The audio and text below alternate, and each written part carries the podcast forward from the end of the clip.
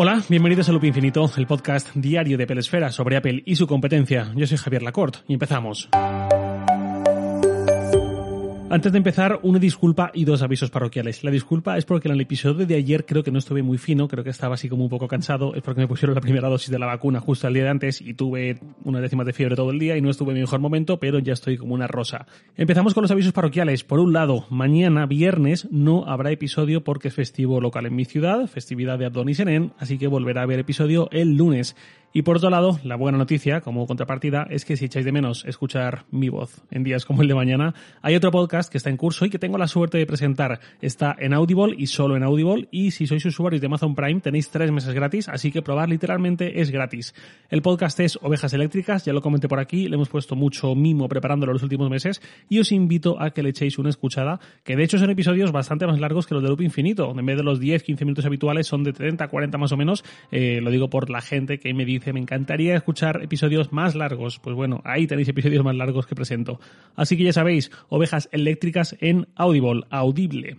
Y pasando al tema del día, en la noche, hora española, del martes al miércoles, Apple anunció los resultados financieros de su último trimestre y, aunque viendo las estadísticas me queda claro que no es uno de los temas que más interesan a la audiencia de este podcast, a vosotros, y de hecho he moderado mucho los episodios sobre este tema, me parece fundamental para hablar de Apple, para entender su momento y para tomar el pulso de la empresa, comentar esos resultados. Entonces, voy a ir con ello, aunque sea a costa de minimizar la información numérica, que por otro lado entiendo que en un soporte puramente acústico como este, pues es menos inteligible. Temas importantes y más fáciles de retener de esos últimos resultados de Apple.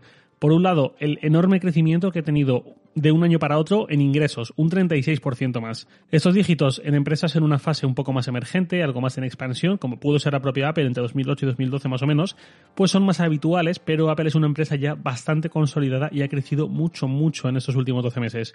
Y sobre todo, ha ganado un 36% más en este trimestre de abril, mayo, junio respecto a ese mismo trimestre de eh, hace un año, lo cual es especialmente significativo porque ese fue el trimestre de las grandes cuarentenas en muchos países, del inicio de la pandemia, y Apple salió muy fortalecida eh, de ahí porque mucha gente aprovechó para comprar o para renovar el Mac o un iPad, accesorios, periféricos, etcétera, fruto de la necesidad de tener equipamiento para trabajar desde casa.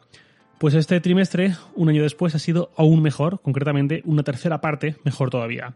Otro dato llamativo es que el iPhone sigue perdiendo terreno, no en facturación, sino en porcentaje que supone para los ingresos de Apple. El iPhone es su producto estrella, lleva más de 10 años siéndolo, pero cada vez Apple depende menos de él desde hace unos años. Y ahora vuelve a suponer menos de la mitad, muy poquito menos de la mitad de los ingresos de Apple. Es decir, de cada 100 dólares que ingresa Apple, 49,8 provienen del iPhone menos de la mitad. Desde 2012, desde el iPhone 4S y el 5, que esto no era así. Se dice pronto el tiempo que ha pasado. En todo este tiempo, ese porcentaje siempre ha sido superior al 50%, llegando al pico a principios de 2015, cuando se vendieron como churros los iPhone 6 y 6 Plus, se llegó a ese pico del 69%. Ese momento tan llamativo era un arma de doble filo. Por un lado era fruto de que el iPhone se vendía muchísimo en un momento dado de la historia de Apple, pero por otro lado también tenía cierto peligro que si esa pata empezaba a flojear, como después ocurrió en cierta forma, todos los ingresos de la empresa iban a resentirse, porque además recordemos que muchos de los otros ingresos de ese 31% restante van casi directamente asociados al propio iPhone por tratarse de sus accesorios o por tratarse de servicios consumidos principalmente desde el iPhone, con lo cual estaba el riesgo hasta cierto punto de un efecto dominó. Si el iPhone empieza a venderse menos, peor, también se venden menos carcasas, menos cargadores, menos auriculares, menos suscripciones a través del App Store, menos pagos hechos con Apple Pay, menos almacenamiento en iCloud, etcétera, etcétera. El caso es que lo que ha ocurrido en estos seis años ha sido un gran crecimiento de esos y de otros nuevos productos satelitales al iPhone. En estos seis años, Apple ha empezado a vender el Apple Watch, hizo justo seis años este pasado abril, un par de meses después lanzó Apple Music, lanzó también los AirPods un tiempo después y fortaleció su apuesta por los servicios online. Si a esto le sumamos lo bien que está funcionando la venta de ordenadores, de Mac, pues tenemos una Apple un poco más o bastante más diversificada que antes. Los Mac llegaron a suponer un 10% nada más de los ingresos de Apple justo antes de la pandemia, pero el salto a Apple Silicon en, este, en estos últimos tiempos le ha permitido crecer bastante, hasta un 16% ahora mismo, y eso que estamos a una mitad de la transición. En dos, tres años seguramente ya podremos ver números más concluyentes sobre el impacto de esta transición sobre sus ventas de Mac. Y otra cosa importante sobre los resultados de este último trimestre es la división de hogar, wearables y accesorios que tiene Apple. Apple se divide en cinco divisiones a nivel financiero. iPhone, Mac, iPad, servicios y la mencionada de hogar, wearables, accesorios. Esta división ya es la segunda en ingresos para Apple, con un 36% de los ingresos, y ha superado incluso a la división servicios, que lleva años en tendencia alcista interrumpida y se colocó, eh, parecía que de forma casi definitiva, como la segunda. ¿Qué significa esto? Pues que los AirPods y el Apple Watch, que son los productos principales de esta división, se están vendiendo muy bien. Leyendo entre líneas, una hipótesis que más o menos puedo obtener es que en esta situación de no post pandemia, pero sí de empezar a ver la luz al final del túnel al menos y de estar todos más relajados que hace un tiempo, eso puede ayudar bastante a las ventas de esos dos productos estrella de esta división.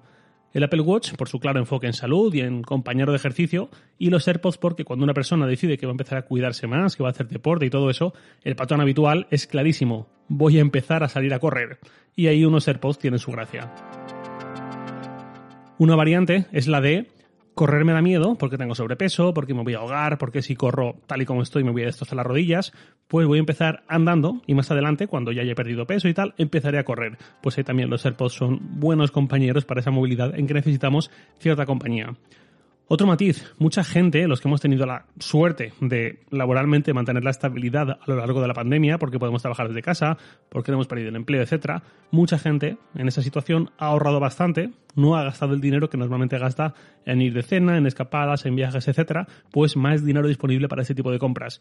Si a eso le sumamos que este año, este curso, hemos tenido un fantástico Apple Watch SE muy competitivo en precio, dando una opción asequible sin ser un producto de años anteriores, a quien quiere un reloj de Apple, pues creo que por ahí han podido ir los tiros.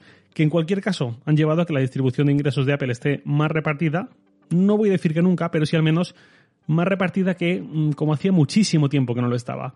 Y aprovecho para decir también que ahora el iPad es la división más débil dentro de Apple con apenas un 12% de los ingresos. Y esto creo que podría ser un resumen yendo a lo importante sin dar demasiadas cifras de lo que han sido estos resultados de Apple. Os invito a echar un vistazo en Apple Esfera a la cobertura de esos resultados más al detalle donde los resultados numéricos, digamos, y todas esas cifras no asustan tanto, no em, espantan tanto como en un formato acústico como este. Y nada más por hoy, lo de siempre, os leo en Twitter, arroba jlacort, y también podéis enviarme un mail a lacort.sataka.com. Loop Infinito es un podcast diario de Pelesfera, publicado de lunes a viernes a las 7 de la mañana, hora española peninsular, presentado por un servidor, Javier Lacort, y editado por Santi Araujo. Un abrazo, y hasta mañana. No, hasta el lunes.